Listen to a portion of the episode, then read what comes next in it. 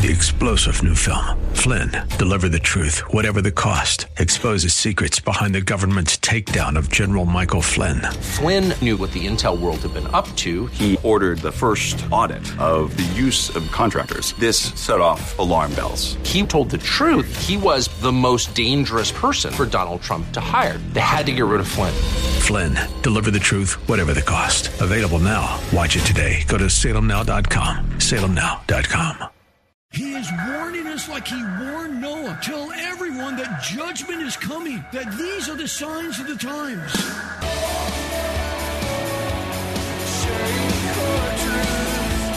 Welcome to Core Truth Radio, a radio ministry of Core Church Los Angeles, with pastor and Bible teacher Steve Wilburn. Pastor Steve will be teaching the Word of God with truth right from the Bible. For more information, go to corechurchla.org. Today we are going to be in Genesis chapter 10 and 11 in a message titled Having It Our Way. Have you ever thought what your life would be like if we had it all our way? What if we won the lottery and we could afford to live in a lap of luxury, living the life of promise and total privilege, a place that was filled with nothing but open doors? Well, we hear a lot about privilege today, but like most of you, I never had that type of life when I was growing up. My wife and I had to work for everything that we have. As a kid, nothing came to me on a golden platter. If I wanted something, I realized, hey, I'm going to have to work for it. I would mow people's lawns. I would pull their weeds. I would wash their cars. I'd do just about anything to make a little extra money when I was a kid.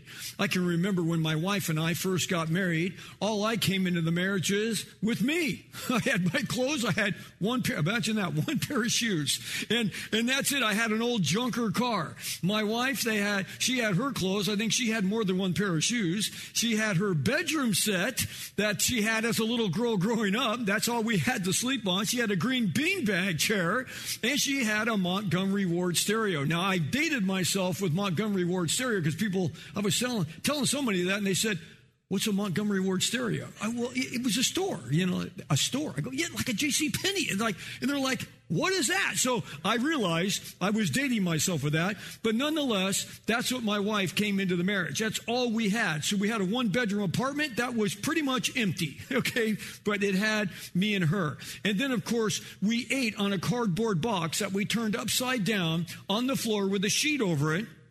And let me tell you, I used to hate sitting on the floor. I hated that. When we bought this used dinette set for 65 bucks, I thought, I am the king of my castle. I can sit down and eat at a table. It's like we were so appreciative of that stupid little, you know, formica top table that we had bought for 65 bucks because we didn't have to sit on the floor anymore.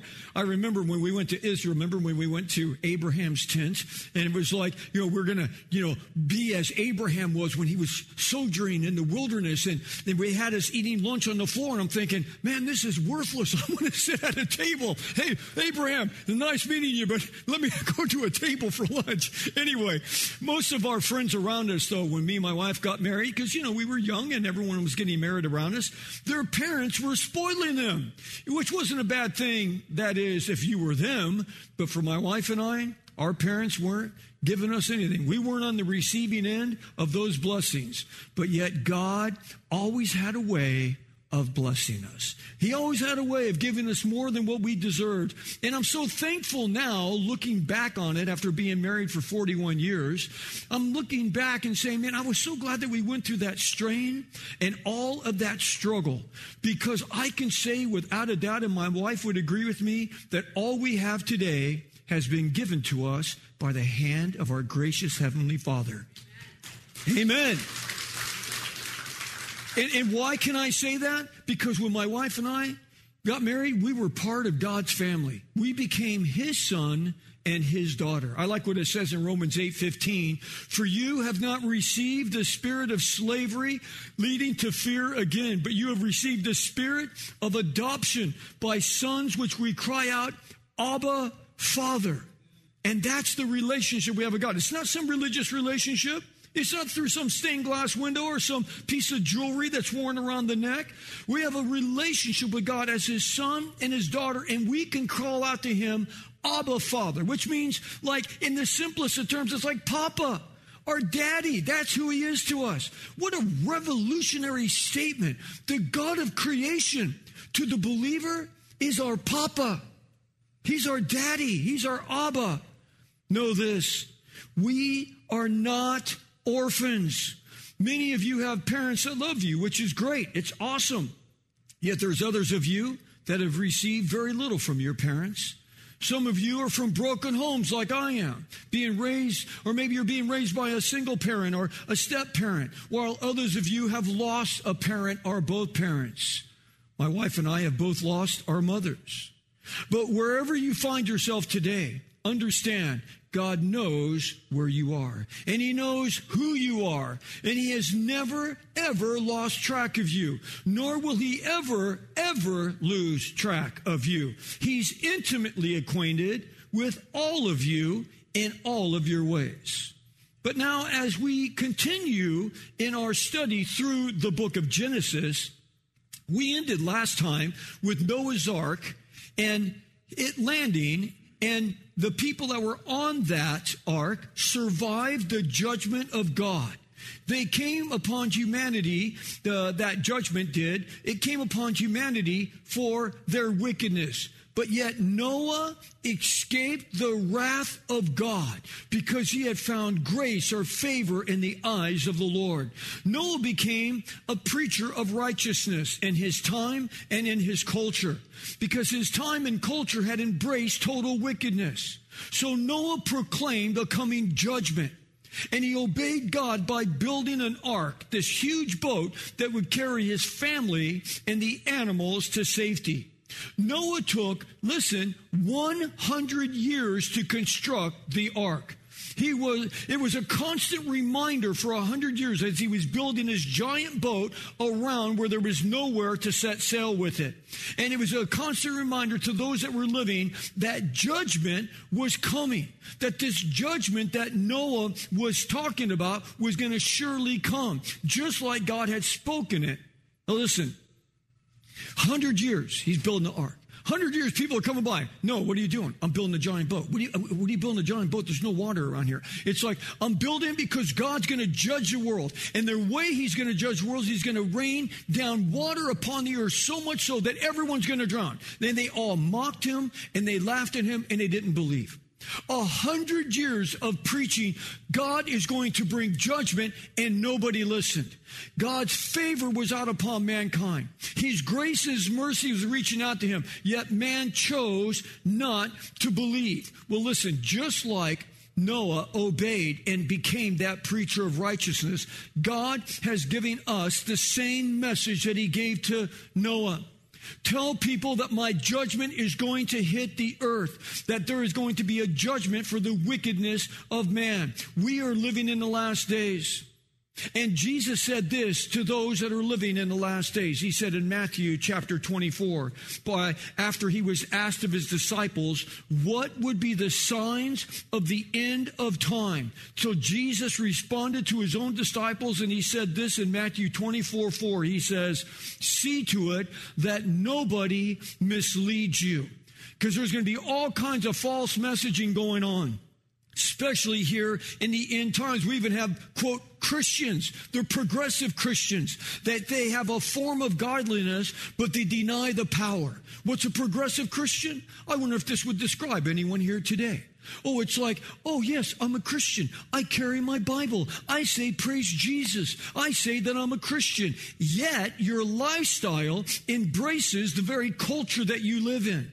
You don't call any of the things that are happening in our culture sin. Oh, God just loves everybody and we can live however we want because God is love, right? It's like, uh, excuse me. Yes, God is love, but there is a radical judgment that's coming to those who are still living in sin. And what is sin? Everything that was sin 5,000 years ago is still sin today. Nothing has changed there. So a progressive Christian will say, I'm a Christian, but. Uh, I'm a Christian, but. Well, you know, God still loves, but. And it's like, yes, I believe that it's okay for a woman to have her choice, even though we're killing the baby that's inside of her because, well, it's a woman's right, right? So uh, I'm a Christian, but God is okay with this. And, oh, and God is okay with this. And we've changed laws now, and this is legal. And it's like, hold on. What has God said? God's word will never ever, ever change. So he says, see to it that no one misleads you. He says that in verse 4. He repeats this four times in the Olivet Discourse. Chapter 24, Matthew, there's only one thing that he repeats, and he repeats it four different times, and it's about those that are come and they will mislead you. They will have some other type message. He says it again in verse 5. He says it again in verse 11. He says it again in verse 24. In verse 6, he says, and you will be hearing of wars and rumors of war. Verse 7, he says, for nation will rise up against nation, and in various places there will be famines and earthquakes. Verse 12 says, and because of lawlessness and because it's increased, most people's love will go cold. Yes, know this. Notice the first thing that Jesus said was that no one miss lead you. Again, that word mislead in the original language means don't let them lead you astray from the truth of God's word by the way of seduction and deception. Well, it sounds good. Well, I feel this in my heart. Well, hold on. Doesn't matter how you feel. What does God's word say? Today in America alone, there's 5,000 active belief systems, including the godless progressive movement within the Christian church itself. Be careful not to be swooped away inside of it. Then second, Jesus said that there would be wars and rumors of wars in the end. Right now, as you know, the world is at war within itself between law and order and complete and total chaos. We see this happening in our cities. And notice in these cities where they're, you know, rebelling and corrupting, they're saying we need to burn this whole institution down and start over again. They're burning the American flag. And what else are they burning? Bibles. That's right. Hmm. I wonder if there's a connection there. Yes, cities are losing this battle with defund the police. Third, Jesus said this. He said there would be famines. According to the United Nations report, 21 million people are in crisis right now in four different countries. The Congo, Yemen, North Nigeria, and South Sudan. And then, fourth, Jesus pointed to earthquakes. Now, the worldearthquakes.org, which keeps control or keeps track, I should say, of all the earthquakes in the world, he says this In the last 10 years, we've been averaging about 15,000 earthquakes every year. Now they're keeping track of every little tremor. They're keeping track. And most of these are small, granted, but there still, there's a lot of seismic things that are happening. Fifth, Jesus said lawlessness would increase. We have senseless shootings all over America.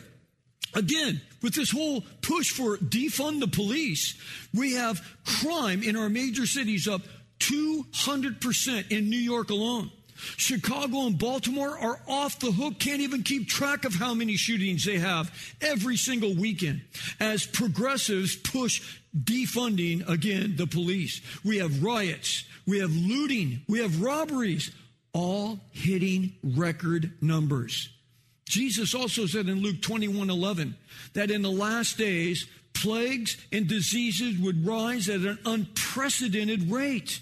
We've had what? In the last you know, 20 years, we've had the West Nile virus. We've had mad cow disease. We've had the bird flu. We had the swine flu. Gee, we're running out of animals to name these things after, okay? And now we have coronavirus. Don't forget, 35 million people have died of AIDS globally. You know, there's still no cure for AIDS. We have drugs that can sustain you but there is no cure for AIDS. And of course, you don't hear about AIDS hardly anymore because the, the gay lobby doesn't want it to be known because, you know, they just want to sweep that number under the carpet. But think about it 35, and that's what's only reported 35 million people dying from AIDS. That's still a major issue. Yes, Jesus said in the end, there would be wars, there would be famines, there would be earthquakes, and there would be diseases. Jesus also said in verse 37 and also in Luke 17 that they would be like in the days of Noah and in the days of Lot. And both those places, God destroyed everything. Obviously, we've looked at Noah's time. They embraced what? Wickedness. No one was staying married anymore. It was divorce. We see 52% of all marriages in America ending in divorce. We see sexual perversion in those cultures and society. That's what we see here today. Genesis 6 5 said the thoughts of man were wicked continually, which led God to say that he was sorry that he even made man, which caused his judgment to flood the earth, saving only this one family, Noah and his sons. And here we are now in the 21st century, and not much has changed. God also said in Daniel chapter 12, verse 4, that in the last days, man's knowledge would increase. Listen, they weren't vegetables back then. They weren't vegetables when you go back to the earliest man that we can trace. They weren't like cavemen. Yes, me don't know how to make toast. Hmm, okay, me a caveman. No, no, they were building the pyramids back then. They were intelligent. How did they build this kind of stuff when they didn't have modern machinery? But they did. They were intelligent. But look at what's happened from the beginning of time all the way up to 150 years ago. Nothing really changed. But then 150 years ago, all of a sudden things started changing. Why? Because we're in the last days and man's knowledge started increasing. A hundred years ago, so we're producing cars and motorcycles and this and trains and all of these things. You know, 110, 120, 130 years ago, everything radically started changing. 50 years ago, oh my goodness, everything is insanely changing. Now in the last 20 years, oh my goodness, technology, you can't even keep up with it. I remember when me and my wife got married, the thought of having cell phones, like that wasn't even a thought. Like it didn't even enter your mind that you'd be walking around, you could be anywhere and have a cell phone. Now, not only do we have cell phones, but we have smartphones. I mean, my phone, oh my goodness, I have every message I've ever taught since like 1998 on my phone. I mean, I can pull up hundreds of messages on my phone. I mean, it's like everything in my computer's in my phone. It's like the, my, the first computer that me and my wife bought, my phone has like a hundred times the memory that our first computer had. It's just, it's insane where things are going. Why did Jesus say all of this? He is warning us like he warned Noah. Tell everyone that judgment is coming, that these are the signs of the times. Amen. Now, the Bible doesn't give us an exact date when Jesus is going to come back, but it started with this at the beginning of Matthew 24. He says, Here's where it's going to start. He says, See the temple? Because they were all on the Mount of Olives, looking over the, you know, Kidron Valley, over to the stone wall city of Jerusalem. And you can see the Temple Mount. Jerry, Anna, do you remember when we were in Israel and we were on the Mount of Olives and you just look right over there and there's the Dome of the Rock sitting there because the temple wasn't there anymore. But it's like, but they're going to rebuild the temple. We stood right where they're going to rebuild the temple because Revelation 11 says in the last days the temple will be rebuilt. But there they were standing on the Mount of Olives with Jesus and saying, look at the temple. Isn't it so beautiful? And he, and he says, not one stone will be left out with being not destroyed. And it was just 37 years after Jesus spoke those words that Rome came by being led by General Titus, and he came in and destroyed Israel. He destroyed Jerusalem. He burned it to the ground, chased all the Jews out of their own homeland in 70 AD. The Jews didn't want the, the Romans to come in and desecrate their temple, so they lit it on fire. And when they lit it on fire, it was burning inside, and all the gold that was all on the beams, because they had the thing pretty much you know, soaked in gold inside. The gold ran down, seeped into the foundation of the stones. So the Romans, in order to retrieve all of the gold, tore the temple apart completely. When they tore the foundation stones, they threw them over the side of the southern wall. And then there, just like 40 years ago, they excavated that down and they found the original stones to the temple that Jesus would stand in. And those temple stones are still there to this day. I have a picture on my phone with me standing in front of them. And so again, the Bible says in Ezekiel 37 that in the last days, he will regather his people to their homeland again and he'll pour his spirit out upon them.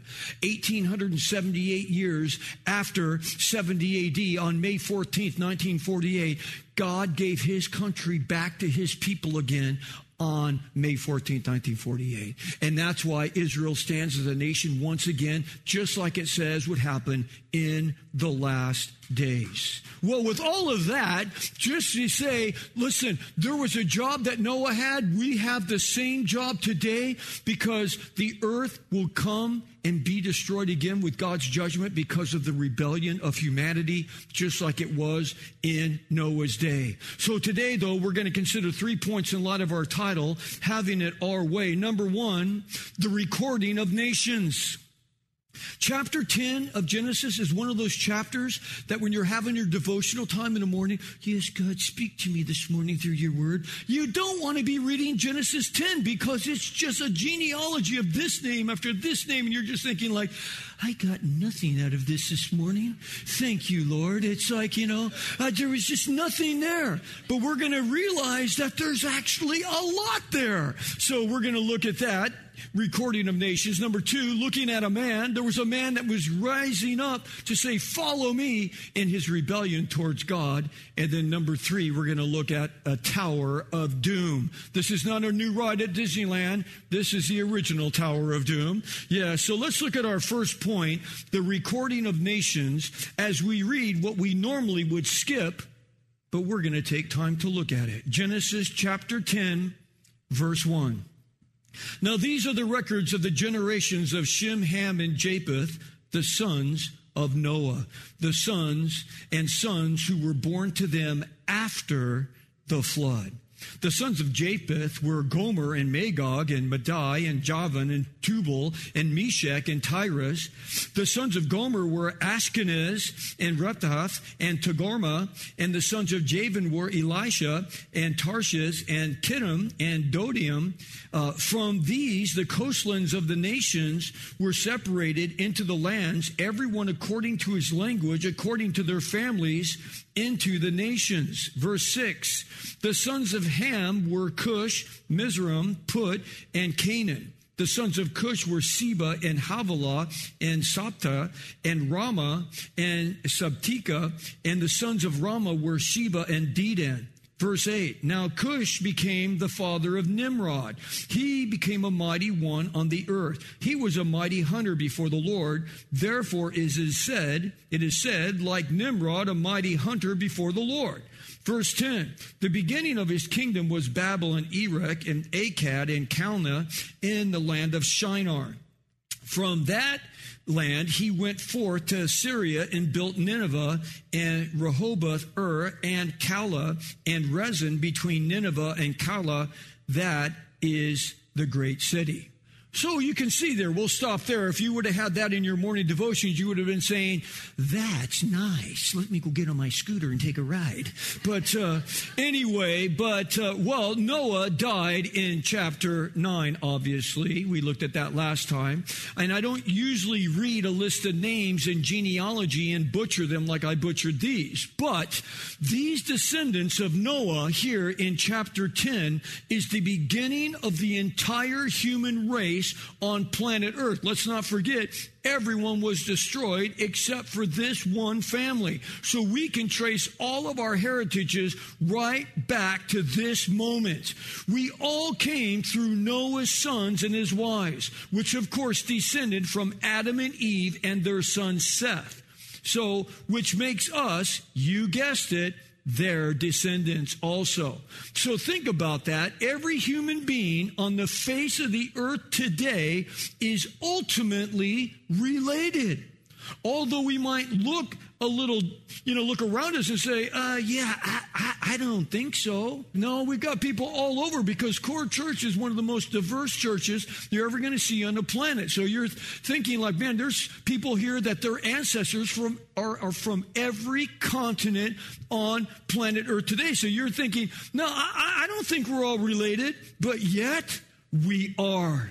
We're all made in the image of God, first of all. We know that. And that's why there's no room for any prejudice or any bigotry whatsoever. This knowledge can be very awe inspiring, actually. I mean, think about that. Every great and mighty hero that's ever lived has come from the same roots as us. We will see how and where all the different nationalities came from. Yet this by no means suggests that there is a brotherhood of man. Well, we all been made in the image of God, so therefore we're all going to get to heaven one day. It might through many different roads that lead up to God, but you know, it doesn't matter which way you take, we're ultimately going to get back to where we began. And somehow all those roads will eventually lead to heaven. Uh, no, why? Because just like we can all be traced back to Adam, we can also all be traced back to the fall of man. That's all the time we have for today's message. You've been listening to pastor and Bible teacher Steve Wilburn of Core Church Los Angeles. If you'd like to hear more messages by Pastor Steve, download the Core Church Los Angeles free app available on iOS and Android. Core Church is sponsored by and a listener supported outreach of Core Church LA. If you have been blessed by this program, consider supporting our radio ministry by texting Core Church LA one word, that's Core Church LA, to 77977. And remember, there's a God in heaven who loves you.